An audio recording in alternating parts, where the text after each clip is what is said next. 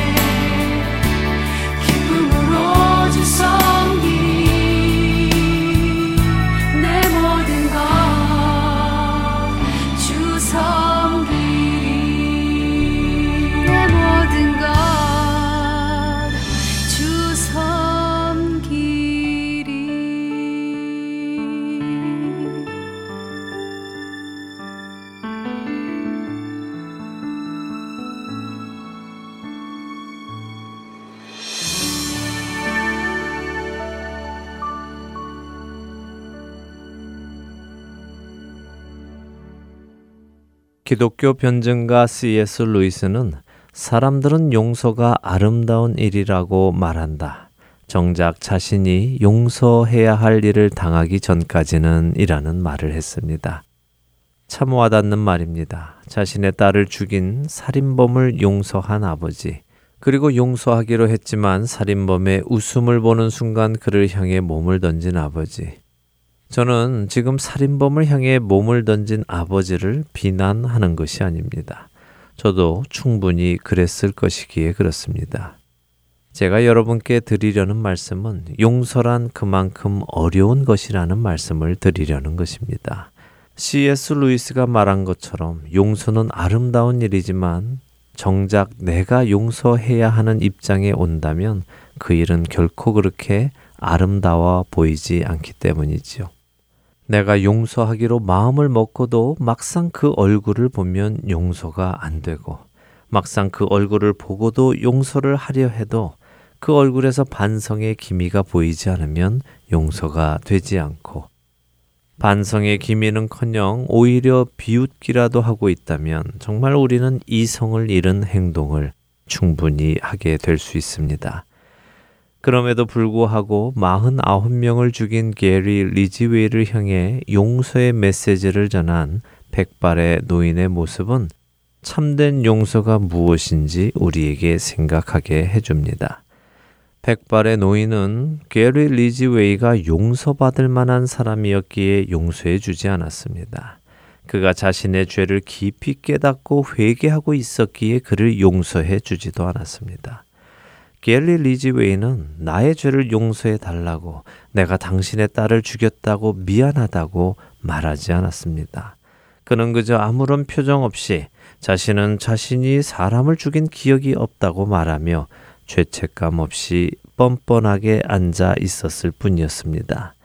그런데도 이 백발의 노인은 그를 향해 담담히 입을 열었습니다.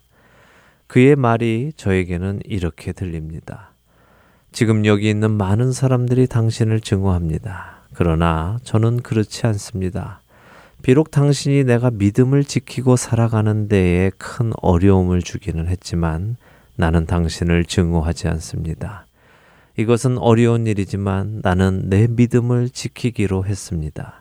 그리고 그 믿음은 하나님께서 제게 가르쳐 주신 용서를 믿는 것입니다.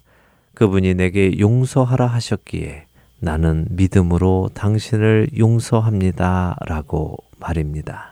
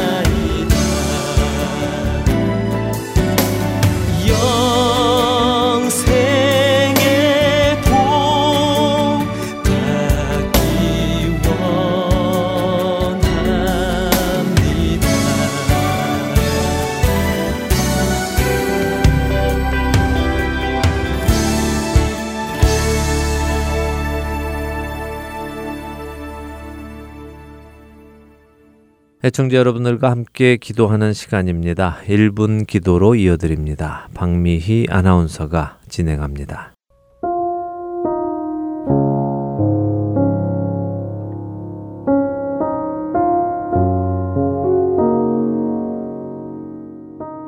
할텐 서울 복음 방송 1분 기도 시간입니다.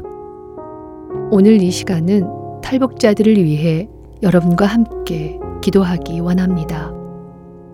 얼마 전 중국 공안 에게 체포된 탈북자 일가족 5명이 북으로 보내지는 과정 중 집단 자살을 했다는 소식이 있었습니다. 얼마나 돌아가는 것이 두렵고 싫었고 무서웠으면 온 가족이 자살을 했을까요? 이것은 곧 그들이 북한으로 돌아가는 것을 죽기보다 싫어한다는 의미도 될 것입니다. 사실 그들이 북한을 나올 때는 이미 목숨을 걸고 나오는 것이지요.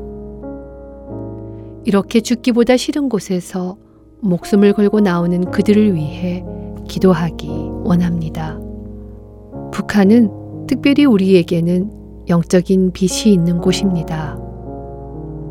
한국교회의 부흥이 그곳에서 일어났고 그곳을 통해 남한으로 이어져 왔기 때문입니다. 그곳에 있는 형제 자매들, 그리고 목숨을 걸고 그것을 탈출한 자들이 하나님의 품 안에 안기어 참된 안식을 얻을 수 있도록 함께 기도해 주시기 바랍니다. 그들이 다시 그 땅으로 끌려 돌아가는 일이 없도록 하나님께서 그들을 지켜주시도록 그리고 그들의 마음 안에 그리스도를 향한 참된 소망이 생기도록 함께 기도하겠습니다.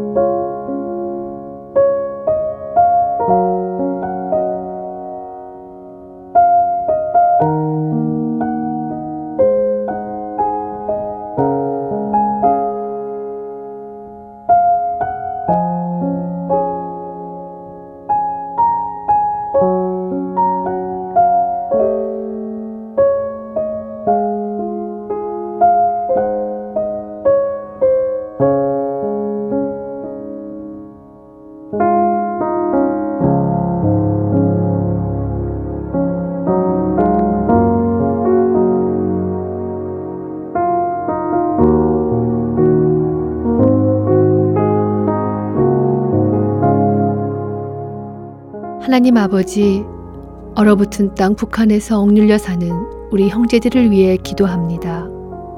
특히 목숨을 걸고 그곳을 빠져나온 그 형제들이 다시 그곳으로 돌아가는 일이 없게 하여 주시고 탈북한 자들이 복음을 듣고 하나님의 품에 안기게 하여 주옵소서. 그들의 영혼을 지켜주시고 그들의 육신도 지켜주시옵소서.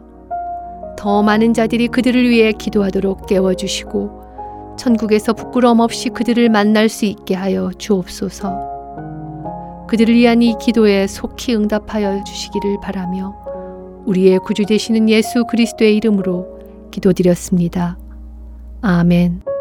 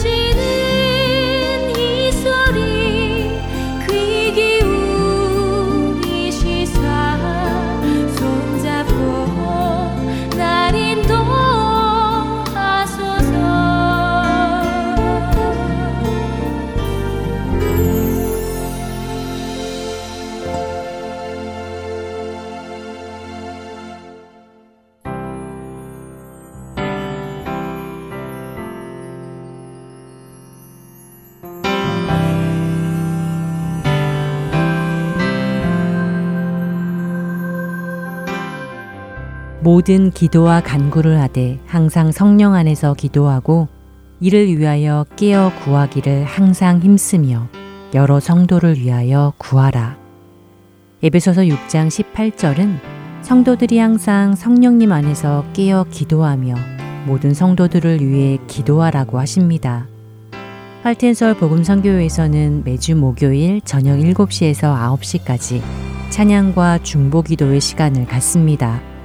그리스도 안의 성도들은 물론 지역과 사회, 나라와 민족, 더 나아가 열방을 품고 기도하는 이 시간에 여러분을 초대합니다. 매주 목요일 저녁 7시 함께 기도하실 여러분들의 참여를 기다립니다. 자세한 문의는 전화번호 602-866-8999로 해주시기 바랍니다.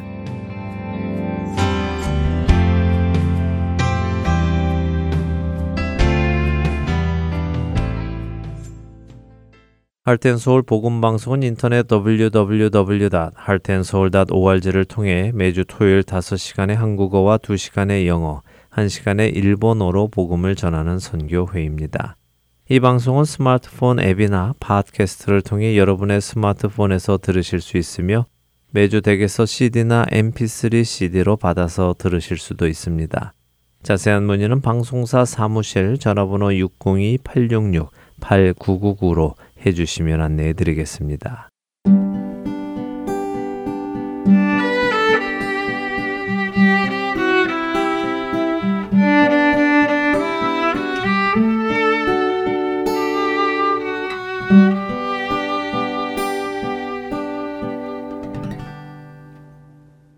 이스라엘에서 사역하시는 유병성 목사님과 떠나는 성경 여행 베들레헴에서 예루살렘까지 함께 하시겠습니다. 오늘은 바알 브라심 그라임 골짜기라는 제목으로 말씀 전해 주십니다.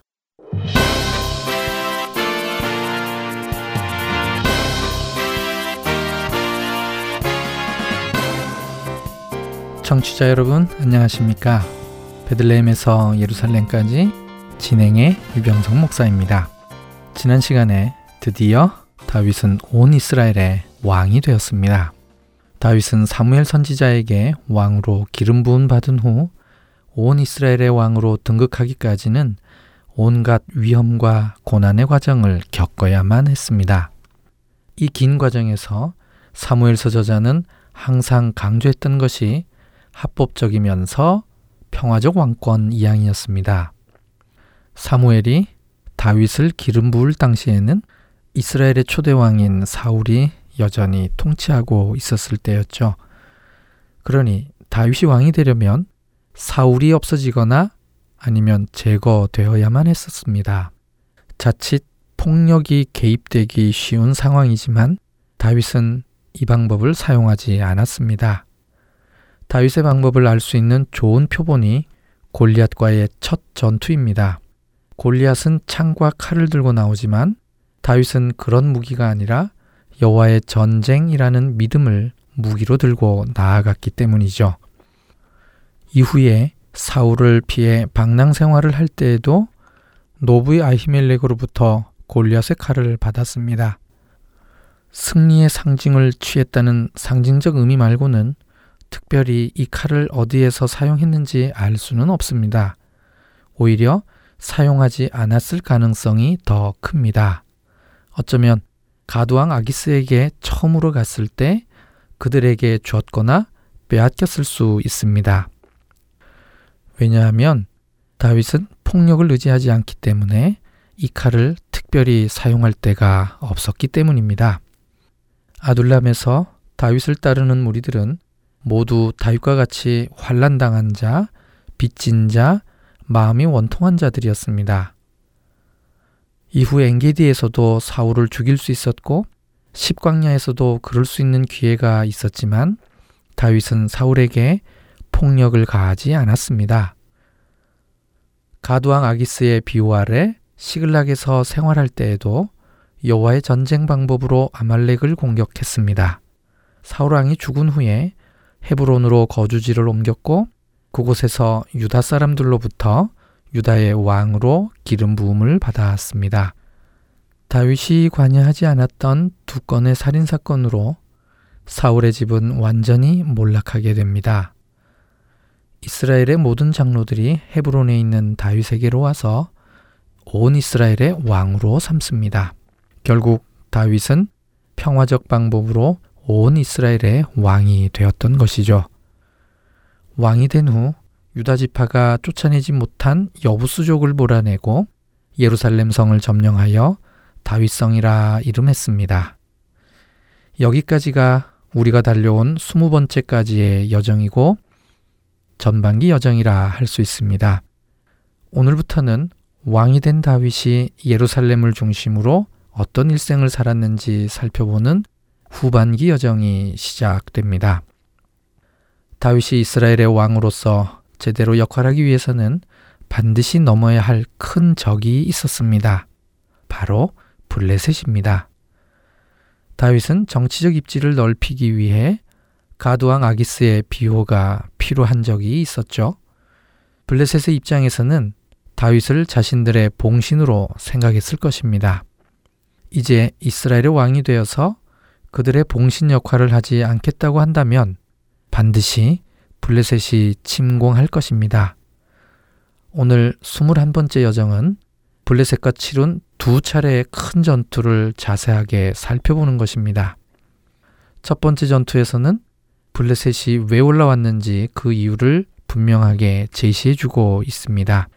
사무엘하 5장 17절 이스라엘이 다윗에게 기름을 부어 이스라엘 왕으로 삼았다 함을 블레셋 사람들이 듣고 블레셋 사람들이 다윗을 찾으러 다 올라오매 다윗이 듣고 요새로 나가니라.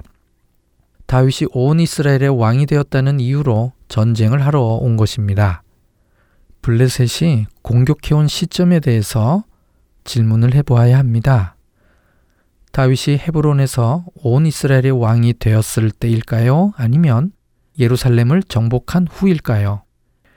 대부분의 학자들의 논쟁이 이 질문에 얽혀 있습니다. 성경을 있는 그대로 평범하게 읽으면 블레셋이 쳐들어온 것은 당연히 다윗이 예루살렘에 있을 때입니다. 하지만 블레셋이 쳐들어온 이유는 다윗이 온 이스라엘의 왕이 되었다는 것입니다. 이 일은 헤브론에서 있었던 일이지요. 그래서 학자들은 사무엘하 5장의 설명이 시간적 순서가 아닌 것으로도 보는 것입니다. 두 번째 중요한 질문은 다윗이 듣고 요새로 나가니라고 되어 있는데 과연 이 요새는 어디일까요? 입니다. 이게 문제가 되는 이유는 나가니라라는 동사 때문입니다. 히브리어로 야라드입니다. 높은 데서 낮은 곳으로 내려간다는 뜻이죠. 히브리어 의미를 그대로 살려서 해석을 하자면 다윗이 높은 데 있다가 낮은 곳으로 내려가서 요새로 들어갔다는 것입니다. 그렇다면 다윗이 예루살렘이 아닌 곳에 있는 요새로 내려간 것으로 해석할 수 있는 여지가 있는 것이죠. 본문에 나오는 요새는 히브리어 메주다를 번역한 것인데 많은 학자들이 이 요새를 아둘람으로 이해합니다. 이분들의 견해로는 다윗의 여정 중에 단순히 요새라고 표현된 곳의 대부분이 이 아둘람을 의미한다고 해석합니다. 위의 이 두 질문에 따라 오늘 블레셋과의 전쟁을 이해하는데 굉장한 차이가 생깁니다. 지금 우리가 진행하는 특별 여행의 특징은 다윗의 일생을 역사지리적으로 접근한다는 것인데요. 이 목적과 취지에 맞게 최근 학설을 종합해서 이 두 문제를 해석해 보겠습니다. 제 개인적으로는 오늘 본문의 내용이 어느 정도 시간적 흐름에 맞추어서 기록되었다고 봅니다. 헤브론에서 온 이스라엘의 장로들과 언약을 체결한 후 왕이 되었습니다. 그리고 예루살렘을 여부스로부터 점령을 한 후 다윗성이라 이름하고 더 요새화했을 것입니다. 다윗은 이 와중에 블레셋에게 더 이상은 봉신의 관계를 갖지 않겠다는 입장을 밝혔을 것입니다. 사무엘하 5장 내의 시간적 흐름의 순서에 따라 각 사건들 사이에 어느 정도의 시간이 흘렀음을 예상한다면 충분히 가능한 상황이 됩니다. 다윗이 헤브론에 있을 때 블레셋이 침공한 것으로 보기에는 지리적 관점에서 자연스럽지 않습니다. 우선 블레셋이 르바임 골짜기에 진을 쳤습니다. 이 골짜기는 예루살렘 서남쪽에 있습니다. 그러므로 본문의 지리적 묘사에 근거해서 볼 때 블레셋은 예루살렘을 공격한 것으로 보입니다. 다윗이 헤브론에 있는데 블레셋이 예루살렘 쪽으로 진군한다는 것은 지리적 설득력이 떨어집니다. 또 다윗이 내려간 요새가 아둘람이라고 보아왔던 기존의 학설에도 문제가 있습니다. 지금 블레셋이 르바임 골짜기에 있는데 이들을 통과해서 더 남쪽에 있는 아둘람으로 내려간다는 것은 도무지 이해가 되지 않는 해석입니다. 더 이상 도망자가 아닌 온 이스라엘의 왕의 신분인데 아둘람으로 들어간다는 것은 오히려 블레셋 지역에 더 가까운 곳으로의 이동이니 역사 지리적 설득력이 떨어지는 일이죠. 사무엘 하 5장 17절의 설명에는 다윗이 블레셋에 대한 태도를 바꾸었다는 뜻이 내포되어 있습니다. 그래서 모든 블레셋이 다윗을 찾으러 올라왔다고 본문에 표현되어 있는 것이죠. 이 말은 다윗을 잡으러 군대를 동원했다라는 뜻입니다. 사무엘하 5장 18절 블레셋 사람들이 이미 이르러 르바임 골짜기에 가득한지라 가득한지라라는 한국어 번역은 참 잘된 번역입니다. 히브리어로 마이나투슈입니다. 뜻은 그리고 그들은 펼쳐져 있다입니다. 이 표현은 블레셋 군대의 숫자가 많음을 나타내는 것입니다. 성경에 모두 세 번 사용되었죠. 사사기 15장 9절 이에 블레셋 사람들이 올라와 유다의 진을 치고 레히에 가득한지라 그리고 사무엘하 5장 18절과 22절입니다. 이런 상황이면 블레셋은 다윗을 무력으로 제압하기 위해 전쟁하러 온 것이죠. 올라오다라는 표현은 단순히 낮은 곳에서 높은 곳으로 올라가는 것을 의미하는 것이 아니라 군사적 원정을 가리키는 히브리어의 독특한 관형적 표현입니다. 그럼 다윗이 내려간 요새는 어디일까요? 이 대목이 현재 성서 고고학계에서 가장 관심 갖고 있는 부분이죠. 2005년부터 현재까지 다윗성을 대대적으로 발굴하고 있기 때문입니다. 이 발굴의 책임자는 에일란 마자알이라는 히브리 대학 교수님입니다. 유명한 벤자민 마자알 교수의 손녀입니다. 어렸을 때부터 할아버지의 예루살렘 발굴을 쫓아다니면서 항상 사무엘하 5장 17절에 요새로 내려갔다는 구절에 관심을 갖고 있었다고 합니다. 그녀의 발굴 결과에 의하면 이 요새는 다윗성 부분에서 기존의 여부수가 있었던 성 부분을 가리킨다고 해석합니다. 다윗의 궁전은 기존의 여부수 성보다 더 높은 곳에 지어졌기 때문에 블레셋이 쳐들어왔을 때 전시 체제를 유지하기 위해 궁전보다 낮은 곳에 위치한 요새로 내려갔다는 것이죠. 멀리 아둘람까지 내려가는 것이 아니라 다윗성 안에 있는 궁전에서 요새로 내려간 것이죠. 다윗은 이 전투를 앞두고 여호와께 기도하고 응답을 받습니다. 응답과 함께 블레셋을 공격하고 크게 승리하게 되는데요. 그리고 그 승리의 장소를 바알 브라심이라고 이름합니다. 그렇기 때문에 이곳은 르바임 골짜기와 같은 장소일 수밖에 없습니다. 여호수아 15장 8절 또 흰놈의 아들의 골짜기로 올라가서 여부스 곧 예루살렘 남쪽 어깨에 이르며 또 흰놈의 골짜기 앞 서쪽에 있는 산 꼭대기로 올라가나니 이곳은 르바임 골짜기 북쪽 끝이며 르바임 골짜기는 예루살렘 서남쪽에 있으며 서쪽으로 흘러 소렉 골짜기와 연결됩니다. 온 블레셋이 군대를 모으고 소렉 골짜기를 따라 예루살렘 쪽으로 올라와서 르바임 골짜기에서 각 부대별로 흩어져서 진을 치고 있는 상황입니다. 이때 다윗과 그의 부대가 이들을 공격합니다. 사무엘하 5장 20절 다윗이 바알브라심에 이르러 거기서 그들을 치고 다윗이 말하되 여호와께서 물을 흩음같이 내 앞에서 내 대적을 흩으셨다 하므로 그곳 이름을 바알브라심이라 부르니라. 성경의 표현에 의하면 블레셋은 다윗의 공격을 예측하지 못했던 것 같습니다. 불시의 공격을 당한 블레셋은 사방에 펼쳐져 있던 진영이 순식간에 물이 흩어지듯 무너져 내린 것입니다. 다윗이 이곳 이름을 바알브라심이라 했는데 히브리어로 바알프라침입니다. 페레치의 복수형이 쓰인 것입니다. 뜻은 뚫고 지나가다 터뜨리다입니다. 샘이 땅과 돌을 뚫고 올라오는 것을 의미하기 때문에 사람과 지역 이름으로 자주 사용되는 단어이지요. 성경에 베레스라고 음력된 이름이 바로 이 이름입니다. 바알이라는 단어는 신의 이름으로만 쓰이는 것이 아니라 일상에서도 쓰이는 일반 명사입니다. 주인 혹은 능력자를 표현할 때 쓰는 단어이죠. 그렇다면 바알브라심은 뚫고 지나가는 능력자 혹은 흩어버리는 능력자라고 해석할 수 있습니다. 다윗은 이 전투의 모든 현상을 여호와의 전쟁으로 이해했고 승리한 모양 그대로를 일상적 용어로 표현한 후 여호와와 연결 지은 것입니다. 오늘 우리의 관심을 집중해야 할 부분은 바로 그 다음 구절이죠. 사무엘하 5장 21절 거기서 블레셋 사람들이 그들의 우상을 버렸으므로 다윗과 그의 부하들이 치우니라. 전쟁에서 패한 블레셋이 그들의 우상을 버렸다고 서술을 합니다. 저는 오늘 이 부분을 강조하고 싶습니다.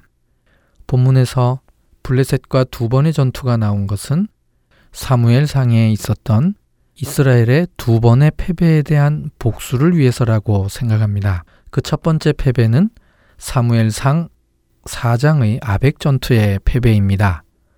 이 전투의 패배로 법계를 빼앗겼었죠. 빼앗긴 법계는 다곤 신전을 비롯한 그들의 신당에 두루 전시되었었습니다. 이 사건을 이해하는데 결정적 도움을 줄 구절이 있습니다.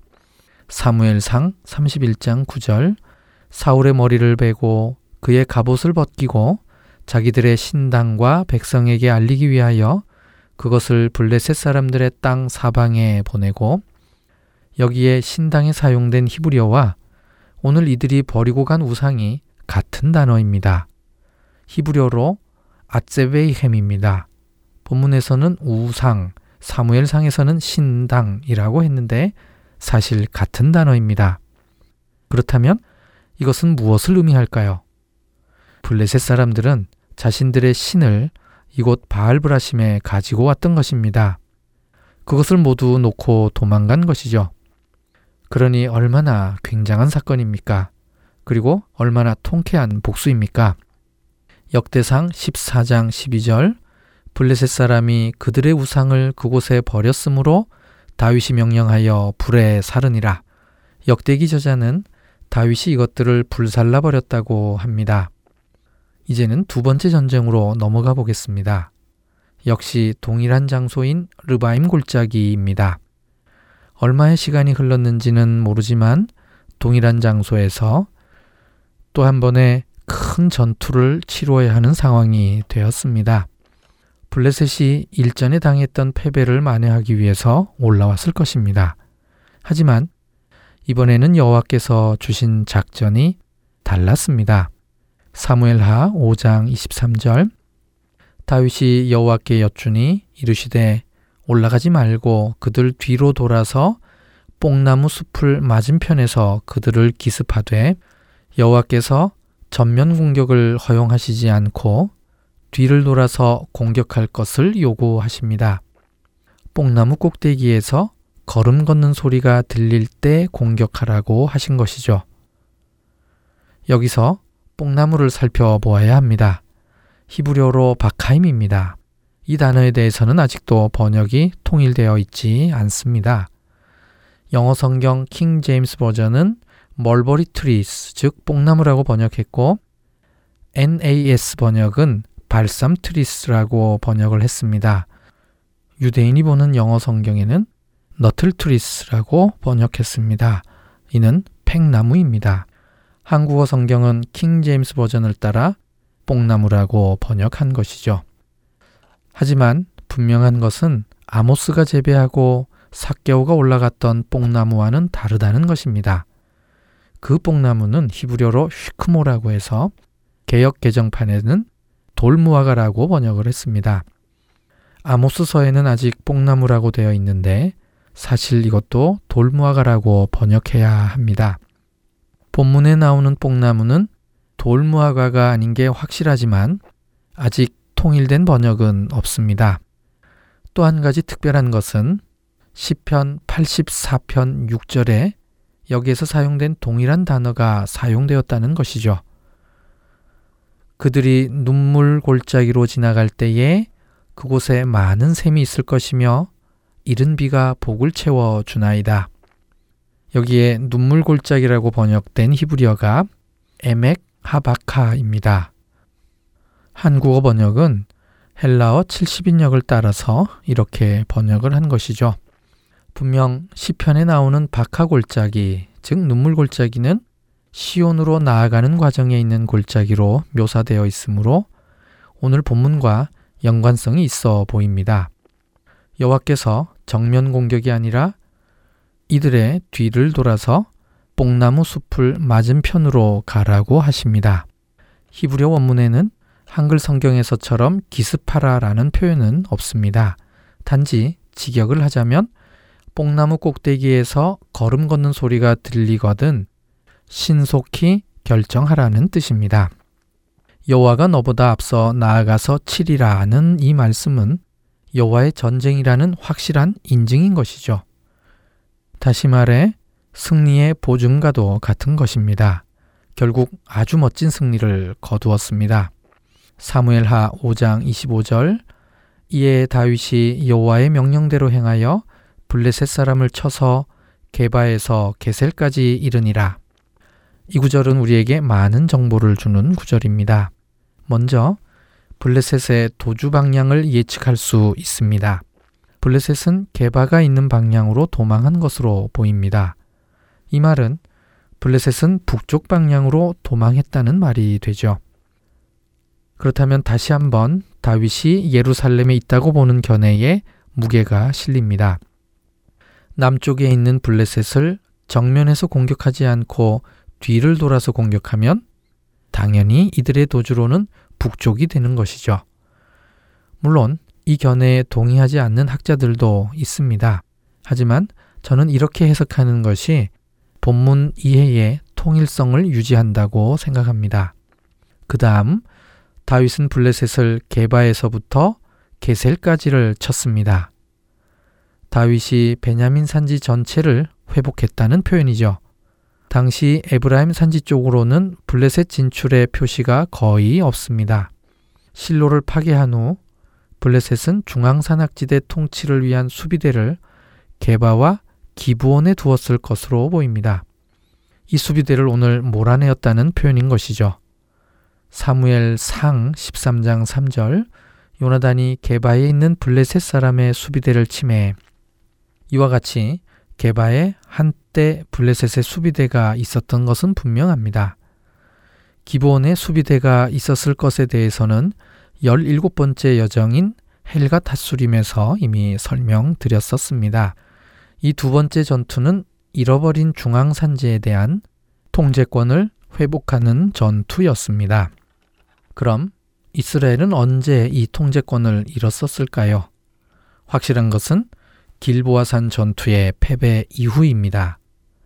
그렇다면 자연스럽게 이 두 번째 전투는 길보아산 전투에 대한 복수전이 되는 셈이죠. 이렇게 해서 오늘 여정의 두 전투를 다 살펴보았습니다.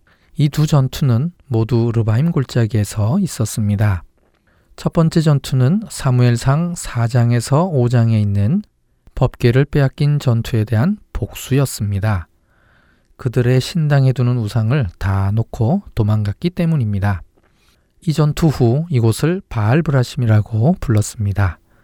두 번째 전투는 사무엘상 28장에서 31장까지의 길보아산 전투에 대한 복수전이었습니다. 잃어버린 중앙산악지대에 대한 통치권을 다시 회복했기 때문이죠. 오늘 여정은 사무엘하 5장의 후반부 스토리였습니다. 다윗이 왕이 된 후 점점 강화해졌습니다. 블레셋을 크게 두 번이나 무찌르는 것으로 이 사실을 확실하게 드러낸 것이죠. 오늘은 여기까지입니다. 다음 시간에 사무엘하 6장 1절에서 23절 말씀으로 다시 뵙겠습니다. 안녕히 계십시오.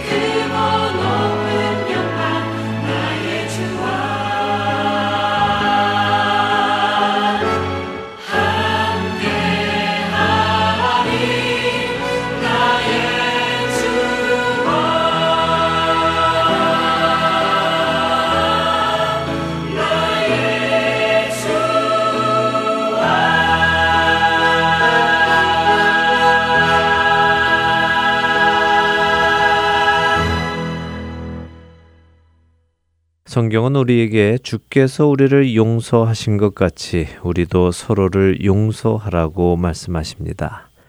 서로 친절하게 하며 불쌍히 여기며 서로 용서하기를 하나님이 그리스도 안에서 너희를 용서하심과 같이 하라. 에베소서 4장 32절의 말씀입니다. 누가 누구에게 불만이 있거든 서로 용납하여 피차 용서하되 주께서 너희를 용서하신 것 같이 너희도 그리하고 골로새서 3장 13절의 말씀이지요. 주께서 우리를 용서하신 것 같이 우리도 서로를 용서하는 것은 어떤 용서일까요? 주께서 우리를 어떻게 용서하셨는지를 먼저 이해해야 할 것입니다. 하나님께서는 첫째, 우리가 아직 연약하였을 때, 우리가 아직 죄인 되었을 때, 우리가 아직 하나님과 원수 되었을 때 우리를 용서하셨습니다. 우리가 우리 죄를 자백하고 용서해 달라고 부탁드려서가 아니라 이미 우리를 용서하셨습니다. 우리가 우리 죄에 대해서 아무것도 할 수 없었던 그때, 우리가 여전히 우리의 죄 안에서 죄를 지으며 살아가고 있던 그때, 여전히 하나님의 뜻과는 반대되는 생각을 하고 일을 하며 하나님의 원수로 살아가던 그때에 하나님께서는 우리를 용서하셨습니다. 하나님의 용서 두 번째, 그분은 그 아들을 희생하셨습니다. 죄인인 우리에게 우리의 죄값을 묻지 않으시고 죄가 없으신 그 아들에게 죄값을 물으셨습니다. 그냥 죄를 눈 감아 주시는 것이 아니라 죄의 값을 직접 치루어 주셨습니다. 죄의 값은 우리가 치루어야 했는데 우리가 아닌 그분께서 또 그분의 아들께서 치르셨습니다. 그분께서 희생양이 되신 것입니다.